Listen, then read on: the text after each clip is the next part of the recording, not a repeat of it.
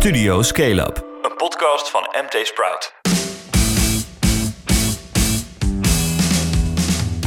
Dit is Studio Scale-Up, de wekelijkse podcast van M.T. Sprout met alles over startups, scale-ups en de incidentele fuck-ups. Mijn naam is Filip Butos en dit keer is collega Jelmer Luimstra mijn digitale co-host. Ja, hallo Flip, goed om er te zijn. Ja, nou zeg, je hebt het net gehaald. Je bent echt veel op pad geweest deze week. Hè? Je was in Enschede en je komt net uit Den Haag. Ja, dat kun je wel zeggen. Ja, een ontzettend druk weekje. Ja. Ik kom net terug van de Dutch Marine Energy Center. Dat is een accelerator in Den Haag. Die doen echt heel veel met van die waterstartups, wat ze dan marine startups noemen. Op zich wel interessant hoor. Je kunt dat als aanvulling op zonne- en windenergie kun je dat gebruiken. Dus dat is echt blue energy. Ja, blue energy. Ja, marine eigenlijk. Ja, precies. En dus zijn getijden. Getijden bijvoorbeeld. Getijdencentrales. Je kan een vlieger onder water laten vliegen. En daar kan je dan bijvoorbeeld energie uit opwekken. Dus ja, heel grappig. Oké. Wel leuk. Succes. Ja, succes ermee. Ja. Maar gaaf. Ja, maar je gaat echt accelerators af. Ja, maar dat is nu een beetje het idee. Ja. Je gaat het hele land op. Enschede, dat was weer in het kader van die serie over Startup Hotspots, hè? Daar ben je ook overal en ergens geweest. Zeker, daar was ik inderdaad ook nog even bij de universiteit langs. Het was helaas niet zo lekker weer, maar des te interessanter hoor. Gewoon heel veel interessante startups gezien, dus heel tof. Ja, en dezelfde avond moest ik snel weer terug naar Amsterdam, want daar hadden we nog een borrel, hè Flip? Jee, boekpresentatie van Sjoerd Bol. Dat is onze termsheet expert, advocaat. En Thomas Mensink van Golden Egg Check. Die hebben samen een boek geschreven, Startup Funding. En het eerste exemplaar werd overhandigd aan Prins Constantijn. Altijd goed om erbij te hebben. Zeker. Heel gaaf. En het is echt een boek. We hebben het deels zelf al een keer geschreven. Met Sprout Magazine hebben we een keer een boekenzin gemaakt over funding. We hebben een keer een groeigids gemaakt over cash. Waar dan term sheets en VC's en waar ze zijn en hoe je moet presenteren was onderdeel van die dingen. Maar dit gaat echt helemaal over, over start-up funding, maar vooral via VC's. Dus waar zijn ze? Hoe moet je voorbereiden? Hoe ziet een term sheet eruit? Hoe moet je onderhandelen? Wat zijn de voor's en tegens van venture capital, ten opzichte van crowdfunding, leningen, friends and family. Ja, het dus basisboek voor de investeerders, hè? Ja. En was ook gezellig, pagina's. Hè? Yes, ja, want er waren ook veel mensen. Ja. Het slimme is, Thomas Mensink, die heeft ook zijn eigen podcast al jaren. En daarin spreekt hij dan vaak investeerders. Hè, wat zijn doel met Golden Egg Check is de start-up founders informeren en leiden naar die venture capital investeerders. En daarom interviewt hij ze aan de lopende band. En in het boek staan dus heel veel quotes van ondernemers, maar ook van investeerders over hoe zij naar ondernemers kijken. Dus daar waren er een hele hoop. Dus Lawrence Groenendijk. Grote angel natuurlijk. Die, waar zat hij nou laatst in? In de Dutch Founder Fund. De Dutch Founder Fund bijvoorbeeld. Ja. Maar het is ook van Hyber, van Just Eat, van Treatwell. Jacqueline van de Ende. Supergoed van Carbon Equity. Die is bijna een jaar bezig. Christina Callier. Die is ook vooral aan het kijken als investeerder. Die was CEO bij Office. Dat is verkocht. Nu is er vooral aan het investeren. Matthijs de Wit, ik herken hem niet eens meer. Zo lang geleden, van Nieuwion. Die heeft ook een keer in de jury gezeten bij Startup van het Jaar, denk ik. Ja. Maar dat is zo lang geleden dat ik echt achteraf zat ik in LinkedIn te kijken. Ach ja, dat was hij van Nieuwion. En ik zag nog Niek Huizinga, hè? Dat is een jongen uit Groningen. Die hebben we nog gehad bij Startup Hotspots. Tegenwoordig GeForce Capital is investeerder geworden. Ondernemer die is gaan investeren. Dat is wel vaak wat je wil, hè? Die hebben er een beetje verstand van. Hey, en het was echt voor de goede zaak. Want ik heb dat boek doorgenomen. En er staat echt alles in. En ik heb ook gewoon botweg aan Thomas gevraagd. Die borrel is veel te lawaaiig. Van spreek wat in. Maak gewoon even reclame voor dat boek. En dat komt hierna. Waarom hebben we het boek geschreven? Sjoerd kwam met het idee. Hij is advocaat en begeleidt veel deals tussen startups en investeerders. En vindt het allebei belangrijk om ondernemers goed te informeren over venture capital. Dus hoe werkt het? Hoe haal je het op en wat zijn ook de consequenties van een investeerder aan boord krijgen? Een investering ophalen is echt een lastig proces en tegelijkertijd strategisch heel belangrijk. Het is een belangrijke keuze die je moet maken en die wil je dus ook goed maken. En met het boek willen we ondernemers helpen om als het ware op een level playing field te komen met investeerders. Die natuurlijk veel meer ervaring hebben met het doen van deals en daar misschien soms ook wel een beetje misbruik van maken. Wat is de belangrijkste les die je leert uit startup funding? Ja, elk bedrijf is natuurlijk anders. Dus er is sowieso niet één oplossing qua funding voor iedereen. In het boek komen verschillende investeerders en ondernemers aan het woord die vanuit hun perspectief of ervaring inzichten delen. En ik denk dat dat kan helpen voor ondernemers om te bepalen wat de route is die bij hen past. Maar misschien nog concreet één les uit het boek. We behandelen natuurlijk alle terms die je in een termsheet kan verwachten. Laat je hoe dan ook goed adviseren, maar ons advies is: ga niet te snel akkoord met een participating LICPREF. Want dan zou het zomaar kunnen dat je jarenlang aan het zwoegen bent in je bedrijf en als het dan eindelijk tot een exit komt, dat je er als founder bijna niks van terugziet. Nou, Thomas, als we nu niet vrienden voor het leven zijn, en Sjoerd, nee, supergoed. Het boek moet je gewoon hebben. Het moet gewoon in de boekkast staan. Hartstikke mooi. Mooi vormgeven ook. Maar goed, wat zijn de main topics deze week, Jelmer? Ja, Amsterdam die verbiedt nieuwe dark stores van flitsbezorgers. Wat is er nou precies aan de hand? Nou, daar gaat Flip zo wat over vertellen. En als tweede item, Nederlandse startups die haalden afgelopen jaar liefst 5,3 miljard euro op. Maar het gros van het geld, dat kwam niet uit eigen land. Vissen Nederlandse VC's naast het net? Ja, daar ben die kanen. Ja. Oké, we gaan beginnen. Yay.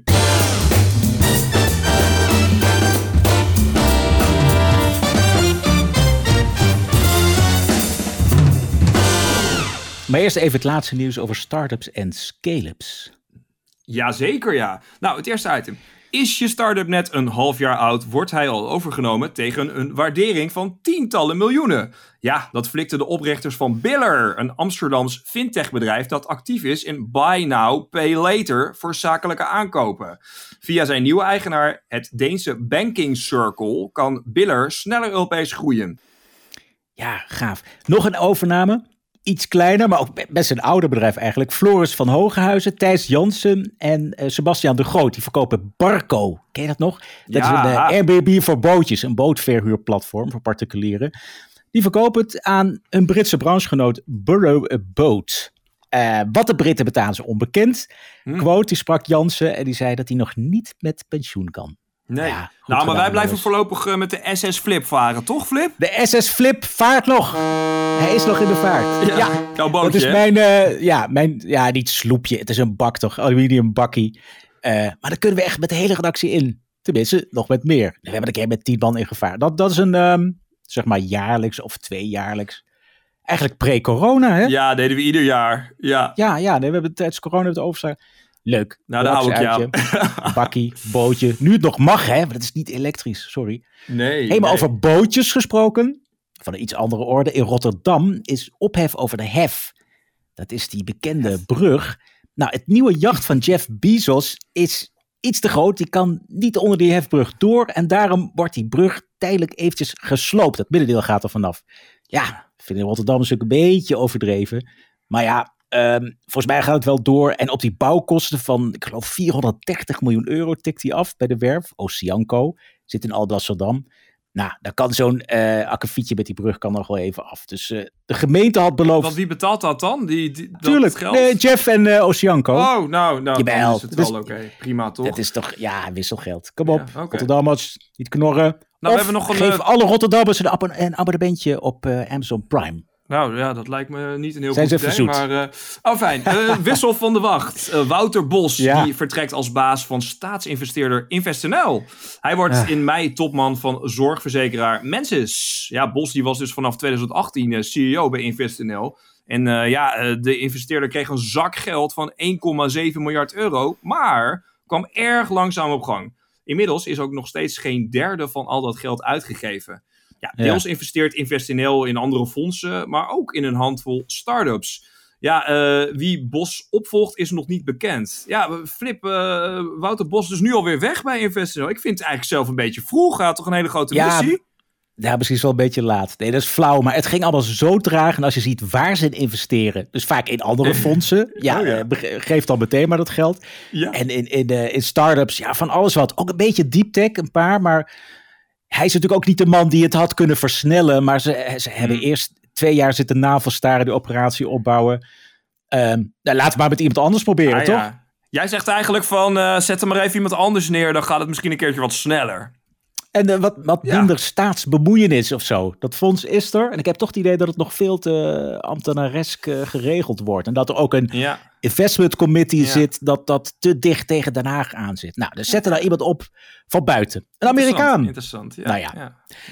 WeTransfer, die durft het vorige week niet aan, beursgang. Maar gamebedrijf Azerion, die heeft zijn beursgang wel doorgezet. Hoppa. Ja, oké. Het gaat ook via een SPAC natuurlijk. Een Special Purpose Acquisition Company. Dus dat is iets minder spannend. Nou ja, het bedrijf van Attila Aytekin, dat opende op een koers van €9,80. Dat is dat net tegen dat standaard tientje aan, wat specs in dollars altijd, waarvoor de aandelen altijd worden geprijsd. Mm-hmm. Nou ja, de koers die zwabberde een beetje. Uiteindelijk zakte die toch weg tot €9,15. Maar het was niet echt veel handelsvolume.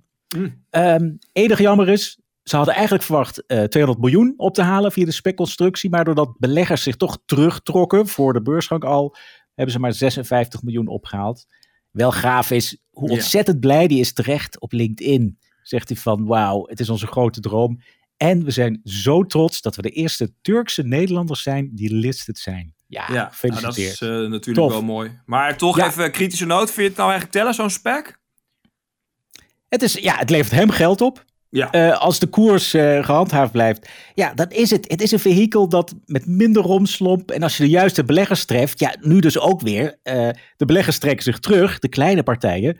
Omdat ze natuurlijk koudwatervrees hebben en weten dat het is een bloedbad in de techstocks. Maar goed, per saldo heeft hij wel €56 miljoen vers kapitaal in de pocket en WeTransfer niet. Dus nou ja, dat ook is in de slechte tijden, zou je kunnen zeggen, zo'n spek, hoop haken en ogen. Maar hij staat er toch maar met die notering. Je moet rooien met de riemen die je hebt. Yes. Ja. Hey, en is er buiten het Damrak nog geld opgehaald afgelopen week, Jelmer? Nou... Zeker, het lijkt wel even alsof het 2021 all over again is. Hè? Ik heb het over het geweldige investeringsjaar van vorig jaar. We doen even alleen de opvallendste deals, want het is eigenlijk gewoon te veel om op te noemen. Ja, echt. Ja, allereerst DOT, hè? Het in Amsterdam gevestigde e-step deelbedrijf. Dat had gewoon €60 miljoen op bij investeerders. Nou, het gaat om een uitbreiding van de series B-ronde, waarbij vorig jaar al €70,6 miljoen werd getankt. De Franse oprichter, want het is een bedrijf met Franse oprichters, die hebben in totaal €180 miljoen binnen nu. Dat is met... Vanuit Amsterdam, altijd, van het begin tot het einde. Ja, en dat is en met 40.000 steps en 10.000 e-bikes actief in 36 steden en 9 landen. Behalve, en dat is heel opvallend, in Nederland. Want in Nederland kunnen de e-steps officieel nog steeds niet de weg op. Nee, en een fun fact dan misschien nog even. Ook Invest-NL van Wouter Bos vond het nodig om geld te steken in de Fransen. Dat vond ik zelf een beetje een merkwaardige belegging. Want het zou toch allemaal groen moeten zijn waar zij in investeren. En ja, hoe groen zijn die e-steps? Ja, want die worden stepjes, toch allemaal weggegooid? Ja, man, zo weer over.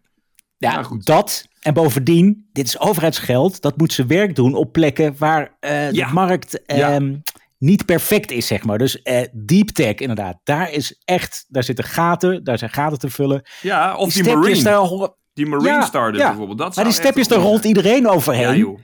Ja, het geld klotst al tegen de pletten. Jij gaat dat niet ook nog eens... Het was maar 5 miljoen of zo. Maar het is toch 5 miljoen te veel. Het is alsof de overheid geld in Gorillas gaat investeren. Dat is opmerkelijk. Goed, ja, niet goed geld en kwaad geld. Maar echt, daar was Invest-NL niet voor bedoeld. Mijn belastingcenten. Nou ja. Oké, dus dat waren Fransen vanuit Amsterdam. Deze is echt Nederlands. Channable. Dat krijgt €55 miljoen van Peak Capital en Partech. Dat is een Californisch-Franse investeerder. €55 miljoen. Ja. Wat ze doen, Chadable, die maakt het voor webwinkels makkelijk om een assortiment te promoten op andere sites. Een soort feed service is het voor e-commerce. Nou ja, mensen die in het vak zitten snappen het wel. Geld komt goed van pas. Het is nodig om te groeien in Europa en de VS. Nou, zo het is gegund. Dan hebben we nog ProLira. Dat is een spin-off van de UMC Utrecht. Het bedrijf heeft €5 miljoen losgepeuterd bij onder meer het Borski Fund en regionale investeerders. De medtech-startup van Rutger van Merkerk en Annemarie Willems heeft een scanapparaat ontwikkeld dat aan de hand van hersengolven kan bepalen of iemand een delirium heeft. Ja, nou dat is erg technisch en geweldig. En deels female founded. En dan hebben we hier nog iets kleiner bier, maar ook wel echt een sproutbedrijf en female founded. Charlotte en Fleur Melkert. Die hebben €2,75 miljoen. Nou, kleine 3 miljoen opgehaald voor Equalture. Dat is een start-up waarmee ze software ontwikkelen die recruitment eerlijker maakt, hè, tegen die beroemde bias. Ja. Leuk is dat deze ronde werd geleid door Shoe Investments. En dat is het vehikeltje van Pieter Schoen. Dat is onze favoriete dragon. Tenminste, afgelopen seizoen. Ons favoriete dragon is komend seizoen natuurlijk Manon van Essen. Komen die niet uit dezelfde stad? Allemaal Rotterdam? Is dat het? Rotterdam. Ja, zeker. Ja. De Melkert zit in Rotterdam en daar kennen we Schoen ook van. Ja. Maar en, vooral jaar, ook omdat... Hadden we ze nog als finalist, toch? In de Challenger 50. Dat is wel even tof. Hou op, toen hebben ze het niet gewonnen. Ze hebben ook in de finale gestaan van de 50-125. Want ze waren piepjong, 2-3 jaar geleden. Ook iedere keer, ze worden tweede. Een soort Joop Zoetemelk van haar. Sorry Charlotte en Fleur, maar echt. Hey, maar wel proof is wrong. Bijna 3 miljoen, toch? Hè? En dat is ook wat waard. Daarom, proof is wrong. Groeien. Door naar de main topics. Willen wij hier flitsen? Nee! Willen wij hier rechterwinkels? Ja! Het was onrustig vanmorgen op het Limburg van Stierenplein in West, waar vandaan de bezorgers van Flink hun bestelling in de buurt gaan rondbrengen tegen de zin van een groep bewoners. Woe! Wat willen jullie, Dorien? Echte winkels! We willen echte winkels, willen wij. Ja, wat willen we nou? Steeds meer mensen vinden het wel lekker om boodschappen binnen 10 minuten te laten bezorgen door Gorillas, Zep, Getir, Flink en alle andere flitsbezorgers. Maar die krijgen steeds meer weerstand, zo lijkt het. Deze week verbood Amsterdam de komst van nog meer darkstores. De plekken van waaruit bestellingen worden rondgefietst. Ja, en daar laat ook nog een nieuwe vakbond van zich horen. Radical Riders. De vraag, wordt de groei van de fast delivery toch iets minder flitsend? Nou Flip, wat waren de mensen die we eigenlijk net hoorden? Ja... Letterlijk mijn buurman van nummer 3. Ik zal zijn naam niet noemen. Ja, hele actieve GroenLinks-lid. Dat was een herrie-protest tegen Flink. Want Flink heeft een darkstore geopend. Ja, in een winkel die al maanden leeg stond. Hij werd niet verhuurd. Ja, die huren zijn ook stevig. Maar ja, dan kwam meneer Flink. En die zei, ik betaal die huur wel. Het eerste wat ze doen is al die ramen afplakken. Ja. Heel dom. Dus er ontstond meteen gedoe. Ja, maar ik bedoel, ze hebben een nieuwe winkel daar ergens, ramen afgeplakt. Ja. Hebben ze nou, is er best een punt om daar tegenin te gaan? Ik bedoel, dat wordt wel gedaan toch met die ruimte? Ja, precies. Maar de overlast, je kent het. Er gaan allemaal mensen fietsen. Die fietsers houden zich ook niet altijd aan de regels. Een hoop aanvoer door vrachtwagens. Dus op dat plek zat een sigarenboer en een postagentschap. En dat was natuurlijk ook wel verkeer, maar nu explodeert dat. En... ja, juridisch hebben ze geen punt, want de meeste darkstores komen in winkelpanden, zoals dit ook. En daarvan zegt het bestemmingsplan winkel. En het is een e-commerce activiteit. Dus het is wel een raar soort winkel, waar je natuurlijk niet naar binnen kan. Maar op zich, qua bestemmingsplan, juridisch is er weinig aan te doen. Ja, het lijkt haast meer een beetje op een groothandel of zo, toch? Echt een winkel, ja.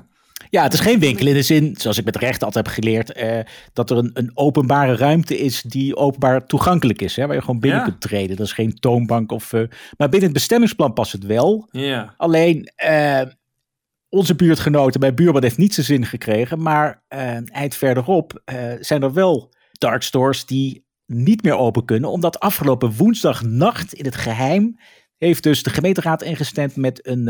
echt een stop. Een jaarlange stop op darkstores in Amsterdam. Ideetje van de wethouder. Die zei, we gaan dus even 2022 nemen om goed te kijken wat voor nieuwe regels we gaan verbinden aan de komst van darkstores. En tot die tijd staan we ze niet meer toe. Ja. Nou, ze zijn er wel op tijd bij nu, hè, zou je kunnen zeggen. Ik bedoel... best fanatiek, ja. Maar wat ik net zei, of het juridisch stand houdt. Weet je, Amsterdam heeft natuurlijk eerder ook Airbnb proberen... aan banden te leggen. Dat is na een hoop glazen is dat wel redelijk gelukt, maar ook met een hoop juridisch gedoe. Uber hetzelfde. Ook vastgoedinvesteerders die allerlei pandjes verhuren. Dat is ook een strijd. Ja, juridisch tegen een hoop advocaten. Die mensen hebben diepe zakken. Dat geldt ook voor deze vastgoedverhuurders en die enorme unicorns. Dus of dat stand houdt, dat verbod, dat is nog even te bezien. Maar ja, voorlopig hebben toch Gorilla's aan de anderen hebben toch een probleem. En je ziet ook in hun reactie... Want ik heb Sadek Cevik laatst gesproken. Die zei, wij hebben sowieso al geleerd dat we niet zonder aankondiging ergens komen. We treden altijd eerst een overleg of we melden het als we ergens open gaan. Zodat de gemeente niet achteraf kan zeggen van, we wisten niet dat je daar kwam. Dus hij, naar mij toe zei hij wel van, we overleggen altijd vooraf. Maar nu is hij not amused, want zijn reactie is, we zijn verbaasd over dit plotselinge besluit. En hij is ook de enige, die andere heeft dan een beraad, maar Gorillas zegt, we zullen onderzoeken welke verdere stappen we kunnen ondernemen. Ja. Dus of het houdbaar is, weet je, een hele goede deskundige is Walther Ploos van Amstel, logisticus, lector logistiek geloof ik ook. Mm. Die woont ook een paar straten verderop. En die zegt, ja, dit houdt echt geen stand. Ze moeten toch echt, dit is een flinterdun besluit eigenlijk van de gemeente. Dus Amsterdam, of die het een jaar lang kan tegenhouden, dat valt te bezien. Ja, maar goed, aan de andere kant, als er overlast is, dan moet de gemeente daar natuurlijk wel wat tegen doen. Hey, handhaven, ja. Ja, dat zou natuurlijk ook gewoon kunnen. Hey, dit is natuurlijk Amsterdam, hè? Het is altijd wel een bijzondere stad. Er gebeuren behoorlijk wat dingen in Amsterdam die elders niet gebeuren. Maar of later. Of ja. Later, dat kan. Maar is het, ja. De vraag is een beetje, is het elders ook bonje? Dat kan echt. Ik houd het in de gaten. Situatie? Nee, ik houd het in de gaten. Want dus deze week begint Gorillas bijvoorbeeld in Leeuwarden. Hartstikke blij. Maar je ziet in Groningen... Nou, na dit besluit in Amsterdam zie je in andere steden... gaan mensen het zich afvragen. Of collega's journalisten, die vragen het dan aan de mensen van... goh, moeten wij het niet ook verbieden? En van Groningen las ik bijvoorbeeld... dat die al in december overlegde... of zich liet informeren door Amsterdam. Ja. Dus als Amsterdam dit besluit neemt... en het lijkt even te werken... het kan zijn dat Groningen dan de tweede stad wordt... die ook een... algemeen verbod op nieuwe dartstores gaat uitvaardigen. Dus ik denk, het kan wel een klein sneeuwballetje worden. Naarmate die overlast of de gepercipieerde overlast toeneemt. Ja. Nou, ik ben dit weekend in Leeuwarden, dus ik zal eens even polsen bij mensen wat ze daarover vinden. En ik zal eens kijken of ik ook van die fietsjes over straat kan zien. Weerstand bij omwonenden dus, hè? Maar we hebben volgens mij ook nog de bezorgers, daar hebben we het nog niet over gehad. Ja, de tweede groep stakeholders die dan te vriend moet houden... Ook daarvan zei Sadik we betalen goed, ze hebben vaste contracten, ze hebben mooie fietsen. En als het te zwaar wordt, dan krijgen ze een bakfiets. Maar je hebt dat soort informeel vakbondje, Radical Riders. Ja. Die hebben een keer actie gevoerd bij Gorillas in november. Daarvan zei Sadik het was een eenlinge gekkigheid. Gorillas heeft vooral in Duitsland weerstand van echt een redelijk georganiseerde vakbond. Maar afgelopen weekend hebben de Radical Riders toch ook actie gevoerd. En het was dan niet tegen een flitsbezorger, maar dit keer was thuisbezorgd de klos. Oké, wat was het probleem? Ik zou zeggen betere werkomstandigheden of iets dergelijks. Wat is er gaande? Ja, daar begon het wel mee. Maar de klacht was dat maaltijdbezorger Umur Sunmes... Die is eigenlijk de oprichter van Radical Riders. En die meldde dat hij gewoon door thuisbezorgd ontslagen was. Nadat hij een kritisch artikel had gepubliceerd. Inderdaad, over die arbeidsomstandigheden. En de fietsen zijn stuk, de remmen doen het niet. De werktijden zijn de roosters zijn onduidelijk. De managers, dat kan me voorstellen, zo'n dark store. Die behandelen je natuurlijk ook niet altijd als een prins. Dus zijn artikel was thuisbezorgd, overwerkt, onderbetaald, organiseren. Nou ja. Hij schreef het artikel en dat was genoeg om zijn contract niet te verlengen. Dus hij is strikt zo niet ontslagen, maar thuisbezorgd heeft gezegd van ja, zo moet. Dit is een strijd met de waarden die thuisbezorgd nastreeft. Hij is zijn baan kwijt. Afgelopen weekend hebben ze dus gedemonstreerd, de Radical Riders, in Amsterdam. Ja. In een hubje van thuisbezorgd. Dus ja, het is nog niet groot, maar je ziet dat het wel groeit. Ze hebben een Twitter-account. Jitse Groen zelf, die zei het een broodje aap. Ja, de reactie is van, je bent zelf een broodje aap. Dat kan ook ja. Maar dit, weet je, wat die Gorillas die zeggen zelf, we zijn in Leiden, we een groep ondersteuners, we hebben organizers in Arnhem en Nijmegen, de kern zit in Amsterdam van de Radical Riders, Rotterdam doet wel eraan mee, Enschede zit er ook aan te komen, dat is echt de thuisstad van Jitse Groen zo'n beetje, maar die keren zich dus tegen thuisbezorgd, eerder tegen Gorillas. Dit kan groeien. Want die fietsen, dat geloof ik wel. Een deel van de fietsen is gewoon stuk. Dat gebeurt gewoon snel. Daar word ik flink mee geracht. Ja. En in Duitsland zag ik een leuk stuk. Vanwege die weerstand.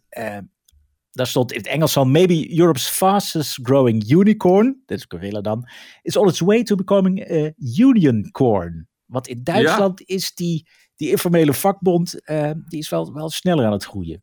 Nou ja, dus hormonen zijn tegen. Ik vind het wel opmerkelijk, ja. Werknemers doen moeilijk. Ja, het is toch wel eigenlijk ergens wel een beetje gek, toch? Je mag toch gewoon een kritisch artikel ook wel over je werkgever schrijven? Dat is toch een beetje opmerkelijk dat je dan je contract niet verlengt. Hij is ook niet ontslagen, maar zijn contract is niet verlengd. Daar heb je natuurlijk minder grondige reden voor. Ja, nou ja. Laten we eens even hebben over het bedrijf zelf. Die groei, hè? Vlakt die groei hierdoor af? Of gaat het gewoon lekker door? Maken consumenten zich hier nog druk om? Of? Ja, daarom. Weet je, dus aan de ene kant is dat... Weet je, ik denk dat het meer groeipijn is. Heeft Airbnb, Uber hebben het ook allemaal gehad. Uh-huh. Die weerstand, ik denk dat ze een blik extra juristen moeten aannemen. En nog wat PR-spindokters. Weet je, het zijn groeipijnen. Ook deels het gevolg van andere dingen die nog steeds niet goed geregeld waren. Dus het salarissysteem, die software rammelde. Vooral in Duitsland, ook in Nederland een tijdje. Planningssysteem, dat zie je, die roosters. Wordt overgeklaagd door werknemers. Ja, klopt dat waarschijnlijk nog niet helemaal uitgekristalliseerd is. Die fietsen. Ik zit wel eens in een fietsenstalling, zet ik mijn fiets. Het ziet het helemaal rood van de gorilla fietsen. Dan zie je ook, ja, zijn er een hoop alweer gammel. Dus dat moeten ze ook beter servicen waarschijnlijk. Dus... Nou ja, dat leidt de aandacht af van die hypergrowth, denk ik. Dus het zal iets minder zijn. Maar uiteindelijk, ja, dat is vaker. De consument heeft het laatste woord. En die zal er niet echt binnen 10 minuten beleverd worden. Dat is ook een beetje een soort marketing. Maar goed, binnen een half uur krijg je beleverd. Nou, zolang die consument dat wil, zie ik die groei wel doorzetten. En nou ja, ze moeten nu iets meer hun huiswerk doen. Dus het vlakt niet af. Het zal iets vertragen. Ja, dus uiteindelijk, flitsbezorgers, is het een blijvertje of gaat het toch uiteindelijk weer weg? Wat denk jij? Ik denk het wel, want het is gewoon, het hoort op de grote hoop. Want volgens mij dat mensen zich hier ergens aan gaan ergeren, het is volgens mij de druppel. Want er zijn ook allerlei andere bezorgers, toch? We hebben al thuisbezorgd, we hebben sowieso al Coolblue en Bol.com, PostNL, weet ik veel wat. Hier in de straat krijgen we ook 20 busjes per dag, dus het is een soort druppel. En dan kom ik toch weer terug bij Ploos van Amstel, mijn favoriete DJ / logisticus. Die zegt van, ja, gemeenten moeten dat als geheel aanpakken. Het probleem, het groei van het bezorgen. Van het snelle bezorgen, het dagelijks bezorgen, de pakketjes, de koelkasten. Nou ja, dus er moet in de stad ruimte voor bijvoorbeeld slimme laad- en losplekken. Misschien moet er een apart rijbewijs komen voor fietsbezorgers. Dat ze toch in ieder geval een soort diplomaatje... hoe je niet mensen van de stoep rijdt. En misschien even geen e-bikes meer, want dat is nogal irritant. Ja, wat wil je dan? Brommertjes? Nou, gewoon fietsen. Nee. Ja, fiets. Ja, ja, nee, dat zijn natuurlijk helemaal draconische werkomstandigheden. Dan... Ja, maar ik moet ook kunnen fietsen als Amsterdammer. Ja. Die mensen die haal je continu in. Je kan niet eens meer naast iemand fietsen. Ja, of je zet er een snelheidsbegrenzer op of zo. 20 km per uur. Ja, dat zou wat zijn. Ja.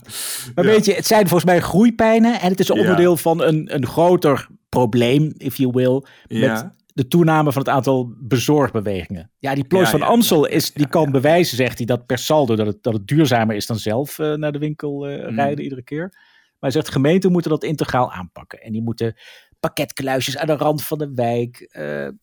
Misschien moeten wij als bewoners ook iets vaker ergens naartoe lopen of fietsen om het de goede banen te leiden. En hij heeft dan het laatste woord. Hij zegt, de flitsbezorgers zijn een blijvertje. Deal with it. Dat zegt Van Amsterdam tegen de gemeente. Hij klinkt als the voice of reason. Deal with it. Amsterdam.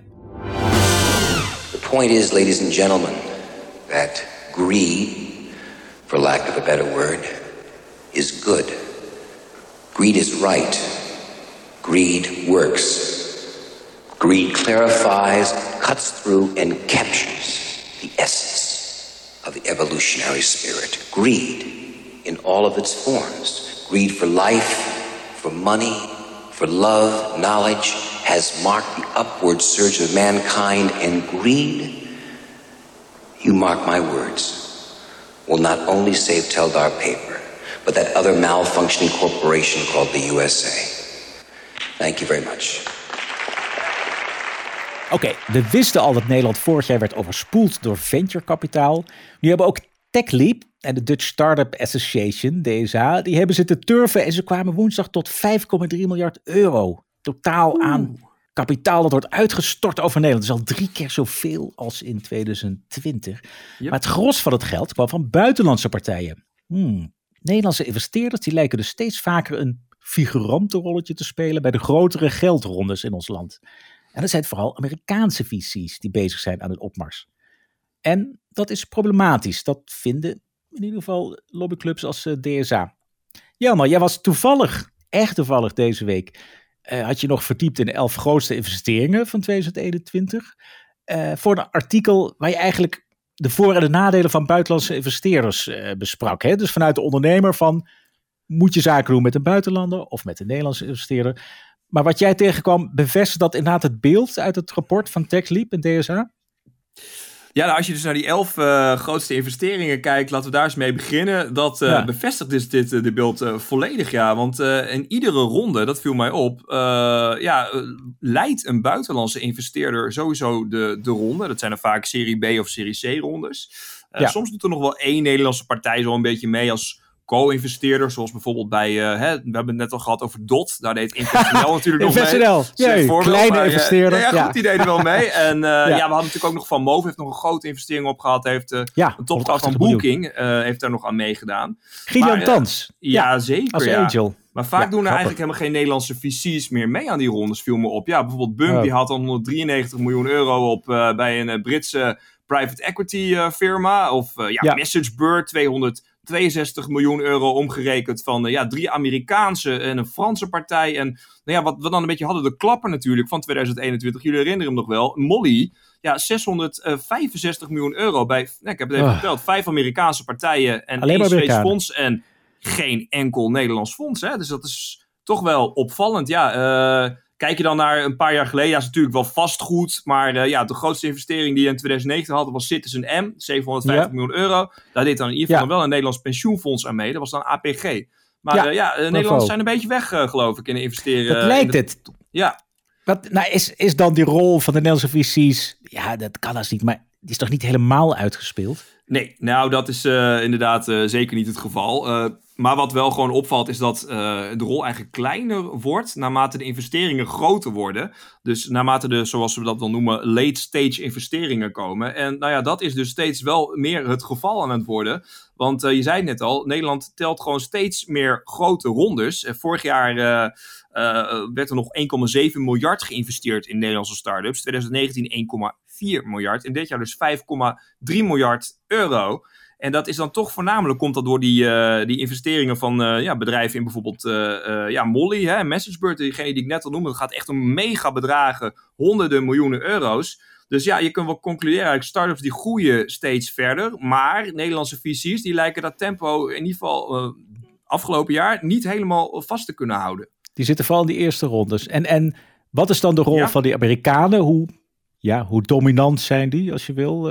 Als je kijkt naar die dealroomcijfers. Ja, nou, de Amerikanen die zijn behoorlijk dominant, kun je wel stellen. Want ze zijn, ik heb inderdaad even, je zegt het al, in de dealroomcijfers mij verdiept. En daaruit bleek gewoon dat de Amerikanen sowieso goed zijn voor de helft ongeveer van het geïnvesteerde kapitaal in Nederlandse start-ups in 2021. Nou, als je dan verder kijkt wie er dan nog meer meedoen. Nou, Europese investeerders die pakken een kwart. Gaat er nog heel klein beetje naar Aziatische investeerders. En slechts 20% wordt eigenlijk door Nederlandse partijen geïnvesteerd. Ja, op zich ook nog wel interessant zijn cijfers van Golden Egg Check. Hè? Dat is zo'n start-up analist, waar we natuurlijk net al even over hadden. Dat is Thomas, Thomas. Die heeft dus onlangs daar een klein onderzoekje naar gedaan. En de Amerikaanse geldschieters, die blijken dus niet per se bij de meeste deals betrokken te zijn. Volgens Golden Egg Check gaat het om slechts 17% van alle investeringen waar dus de Amerikanen bij betrokken zijn. Terwijl ze, en dan wordt het even ingewikkeld, maar moet je goed luisteren, zijn betrokken bij 70% van al het geïnvesteerde kapitaal. En dan kan ze dus ook bijvoorbeeld als co-investeerder meedoen. Bijvoorbeeld, stel je voor een bedrijf haalt 20 miljoen op en er zijn er 5 investeerders, eentje is Amerikaans, dan tellen ze daar ook voor mee. Maar je kunt dus wel concluderen dat Amerikanen, als ze investeren, investeren ze gewoon heel veel. Ja, grote bedragen. En het aandeel ook van de Amerikanen groeit. Hè? Want in 2018 bleek ook uit die cijfers van Golden Egg Check. Waren ze nog goed voor 7% van alle deals. Daar is aan mee. En dat is dan nu inmiddels 17. Dus, 17 en de helft van al het geld. Jeetje. Ja. En waar staan de Nederlandse investeerders in verhouding? Ja. Nou, ik heb het vandaag nog even bij Thomas, onze rots in de branding, even nagevraagd. Ik vroeg me dat ook een beetje af. Maar hij zei dat hij de cijfers niet precies paraat had. Maar hij schat dat als je al die roms, al die angels meetelt, Dus niet alleen de VC's, maar dat dan toch wel 80% eigenlijk wel uit de handen van de Nederlanders komt. Dat die daar wel zeker allemaal aan meedoen. Dus van de deals, maar het zijn dan kleinere deals, denk ik, hè? Dus de grotere deals gaan naar de Amerikanen. Ja, dat gaat dan inderdaad om kleinere deals. Ja, dat heb je het over tonnen of miljoenen. Maar ja, vaak niet zo snel nog over tientallen miljoenen, hoor. Dat is toch wel een uitzondering eigenlijk in Nederland. En waarom kunnen die Amerikanen... Waarom doen die wel die grotere bedragen? En vaker dan Nederlandse geldschieters blijkbaar. Ja, het is eigenlijk een heel simpele vraag, maar het is eigenlijk de vraag der vragen. Nou, ik heb natuurlijk voor dit stuk ook even met ons Thomas gesproken en nog met een paar anderen. Het is al de derde keer dat je hem genoemd. Ja, maar hij heeft gewoon zoveel goede informatie. Dat is, ja, zeker. Ja, fantastisch. Helemaal goed. Ja, in ieder geval, Amerikanen die, wat blijkt dus, en dat hoor je eigenlijk hoor dat iedereen zegt, hoor. Ze zijn dus minder risico-avers dan Nederlandse investeerders. Echt, dat woord risico-avers gebruikt ook echt iedereen. Ja. Hoe moet je dat dan zien? Nederlandse investeerders die zien tractie bij een start-up als omzet. Dus je moet veel omzet maken. In ieder geval een sufficient amount van omzet om een investering van een Nederlander te krijgen. Kijk je naar een Amerikaanse partij, dan zeggen ze gebruikersaantal is ook goed. En die investeren gewoon gemakkelijk in een Uber dat nog helemaal geen winst maakt. Maar wel al een beetje tractie, gebruikersaantallen weten klaar te spelen. Heb je dan bijvoorbeeld de Nederlanders, dan heb je liefst 8 op de 10 Nederlandse investeerders. Hebben wij vorig jaar geënquêteerd onder 43, moet ik zeggen, Nederlandse investeerders. Die doet wel eens aan milestones, hè? Dus die knipt eigenlijk investeringen wel eens op met tussentijdse doelen. Ja, en wist jij dat dat echt typisch Nederlands is? Want ik heb het nog aan Sjoerd Bol gevraagd. Die is dan echt de termsheet-expert. Samen met Thomas heeft hij dat boek geschreven. Ja. Dus wat is nou echt de meest listige onderdeel van de termsheet waar je echt op moet... En de milestones. Dus in Nederland, het is iets Nederlands. Die milestones zie je nergens... En eigenlijk, als je het voor het zeggen hebt als ondernemer... moet je er niks mee te maken willen hebben. Gewoon het verbaast mij eerlijk gezegd niks, ondernemen. Want alles wat ik van iedereen hoor, inderdaad zeggen ze dat het echt een Nederlands ding is. Ik heb er alleen nog nooit echt cijfers over kunnen vinden. Niet. Maar over hoe vaak dat dan bijvoorbeeld gebeurt in Amerika. Op zich is milestones wel een fenomeen dat uit Amerika komt. Heb ik begrepen. Maar het zal daar misschien niet zo groot zijn, inderdaad. Niet meer. Een ander voorbeeld dan bijvoorbeeld van waarom de Amerikanen succesvoller zijn is... dat Nederlandse investeerders die kunnen eigenlijk ook simpelweg minder risico nemen. Nou, hoe zit dat dan precies? Die fondsen van Nederlanders zijn minder groot. Nou, en dat komt dan eigenlijk doordat de fondsen van bepaalde Amerikaanse VC's al misschien wel soms 20 jaar langer bestaan. Die start-up cultuur komt ook uit Amerika. Nou, besta je 20 jaar langer, dan heb je al veel langer gehad om geld op te halen. Bijvoorbeeld in Nederland is dan een fonds van, we zeggen 200 miljoen. Dan ben je echt wel groot. En veel Amerikaanse fondsen zitten er gewoon miljarden in. Dus dat is toch wel even een verschillend spel. Speelt natuurlijk ook wel mee dat de Nederlandse markt kleiner is. Hè? Dus het is ook moeilijk om daar veel kapitaal in zo'n fonds te krijgen. Maar toch, dat is wel een probleem. En dan heb je tot slot nog een punt, wat ik ook wel vaak hoor, is de pensioenfondsen. Die investeren eigenlijk amper in durfkapitaal. En dat bleek begin dit jaar ook nog. De studie van onder meer TechLeap, geloof ik. Die pensioenfondsen die vinden het risico van zo'n belegging vaak te groot. Nou ja, ergens is dat ook niet helemaal gek natuurlijk. Want het gaat natuurlijk wel gewoon om pensioengeld. En als je hebt gezien wat veel techbedrijven het afgelopen half jaar op de beurs hebben gedaan, was dat misschien ook niet altijd even goed belegging. Ja, aan de andere kant kun je ook zeggen, die pensioenfondsen hebben een maatschappelijke rol in het innovatieklimaat van Nederland verbeteren. Ja, dat zou daar misschien ook wel weer bij kunnen horen. Dus ruimte voor discussie, zou ik zeggen. En dan moet ik echt zeggen, Inkev, die was er ook gisteren, die heeft wel ABP of APG, de uitvoerder van de ambtenarenpensioenen, heeft dat als investeerder. Dus APG zit wel in Nederlands durfkapitaal. Ter nuancering, Nou ja, je zou natuurlijk ook nog wel kunnen afvragen of het eigenlijk heel veel uitmaakt. Hè? Als je zou kunnen zeggen, prima toch, als de Amerikanen in onze bedrijven investeren, dan hoeft het zelf niet meer te doen. Het zou, goed, dat is een vraag die je zou kunnen stellen. Maar het nadeel is dan bijvoorbeeld weer, als puur de Amerikanen in onze bedrijven investeren. Ja, de winsten die gaan uiteindelijk ook naar hen. Hè? Als er een exit komt bijvoorbeeld. En dat gaat uiteindelijk niet naar... Een deel van dat geld gaat bijvoorbeeld niet naar onze belastinginkomsten. Dus dat is eigenlijk wel weer jammer. Maar wij moeten het bekijken vanuit ondernemersperspectief. Dus jij hebt bijvoorbeeld Adriaan Mol gesproken. Toch over die vraag van, wil je geld van Amerikanen of heb je liever geld van Nederlanders Ja. En dan zegt hij, kapitaal kent geen grens. Hè? Kijk gewoon rustig in de hele wereld. Als dat je speelveld is, toch? Dus ja. Nou ja, goed, daar zit wat in. Of hij een punt heeft, wie ben ik natuurlijk ten eerste om Adriaan Mol tegen te spreken. Maar je kunt misschien wel zeggen dat er ook wel eens wat voordelen kunnen zitten in het zaken doen met Nederlandse visies. Laat ik daar eens even voor ze opnemen. Want ga je in zee met een Amerikaanse visie, dan weten die, heb ik begrepen, vaak het een en ander over hoe je moet internationaliseren. En ja, in de beginfase van start-ups, dan zijn heel veel groeibedrijven nog helemaal niet zo bezig met de buitenlandse markt, maar vooral met de Nederlandse markt. En daar kunnen juist Nederlandse VC's, Nederlandse investeerders toch wel heel aardig bij helpen. Want die hebben vaak een netwerk. Ja. Dus het is ook zeker niet zo dat je dan nu moet denken van gooi al die Nederlandse investeerders maar overboord. Er zit ook zeker wel een toegevoegde waarde, zou je kunnen zeggen. Ja, dus die rol heel in het begin met pre-seed, met echt het startkapitaal, dat is eigenlijk een natuurlijke rol van Nederlandse VC's. Ja, dat zie ik in de cijfers. Daar zijn ze goed vertegenwoordigd. En die latere rondes, dat zei ook iemand gisteren, van je moet zorgen dat je die eerste ronde, die vroegste ronde erbij bent, voor de A-series. En dan kun je in ieder geval nog meedoen met die A-series. Want anders leg je het af tegen de Amerikanen. Dus dat is ook een tip. Investeerders, wees er gewoon vanaf het eerste moment bij. Dan kom je ook aan de beurt bij die grotere rondes. Ja, ik vraag me af of dat ook echt zo is eigenlijk. Of dat, investeerders die zijn toch uiteindelijk ook gewoon mensen die kunnen onderhandelen. Die moeten zich toch ook wel bij een serie B-ronde ertussen kunnen onderhandelen. Maar ik ben natuurlijk zelf geen investeerder. Maar ik ben daar een beetje sceptisch over zo'n opmerking. Maar goed. Ja, maar ik zie het toch als een markt waarin... Ja, maar het aanbod is enorm van geld. Dus ik denk toch dat de concurrentie heftiger is tussen investeerders. Ja. Maar goed, ik zit niet aan die tafel inderdaad. Dat is ook zo, van de tafel. Het is alleen maar speculatie van ons. Maar de hamvraag... Ja, we horen het graag trouwens, hè, als reactie. Van hoe je wordt weggespeeld als Nederlandse investeerder. Of hoe je als ondernemerpartij tegen elkaar uit kunt spelen.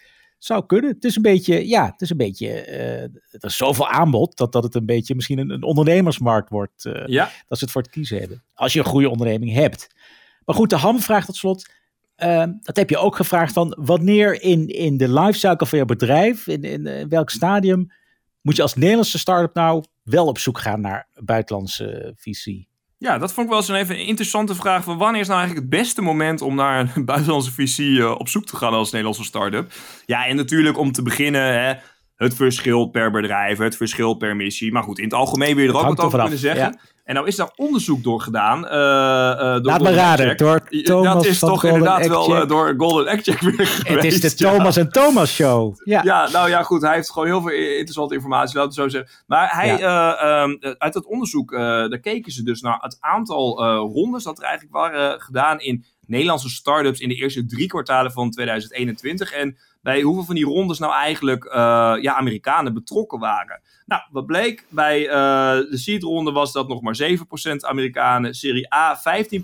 En Serie B, daar maakten ze de klapper naar 28%. Dus de grootste stijging was dat eigenlijk van 13 procentpunt dan. Nou, dat was dus de meeste mensen die gingen dus van A naar B gingen ze zaken doen met Amerikanen. Dan nam dat tot en met de D nam dat toe naar 50%. Maar ja, je zou daaruit kunnen destilleren dat dus de serie B-ronde echt het ideale moment is om dan met de bandwagon mee te gaan en dan in zee te gaan met Amerikanen. Maar ik zou dan toch tot slot ook zelf wel even willen toevoegen. Laten we ook hopen dat die Nederlandse investeerders op een gegeven moment wat meer later stage gaan investeren. Want daar hebben we gewoon als Nederland ook wel wat aan. En we moeten die markt natuurlijk ook niet helemaal weggeven aan onze Amerikaanse broeders. Nee, precies. Wij zijn toch ook wel greedy genoeg? Zo is het, ja. Dit was Studio Scale-up aflevering 41. Vergeet je niet te abonneren op Spotify of je favoriete podcast-app. Deel de podcast ook vooral met je vrienden, kennissen en kom met feedback of vragen. Filip@mtsprout.nl. Jelmer, bedankt dat je er was. Famous last words. Ja, ik zat nog te denken. Het is vanmiddag natuurlijk gewoon de start-up van het jaar, hè? Ja, mogen de beste winnen, Flip, hè? Ja, gelukkig ben ik maar nederig voorzitter van de jury. Want het wordt echt weer zo'n moeilijke keuze. Maar goed, snel we drukken op de stopknop en we gaan door naar het Startup van het jaar inderdaad. Bedankt voor het luisteren en tot de volgende aflevering.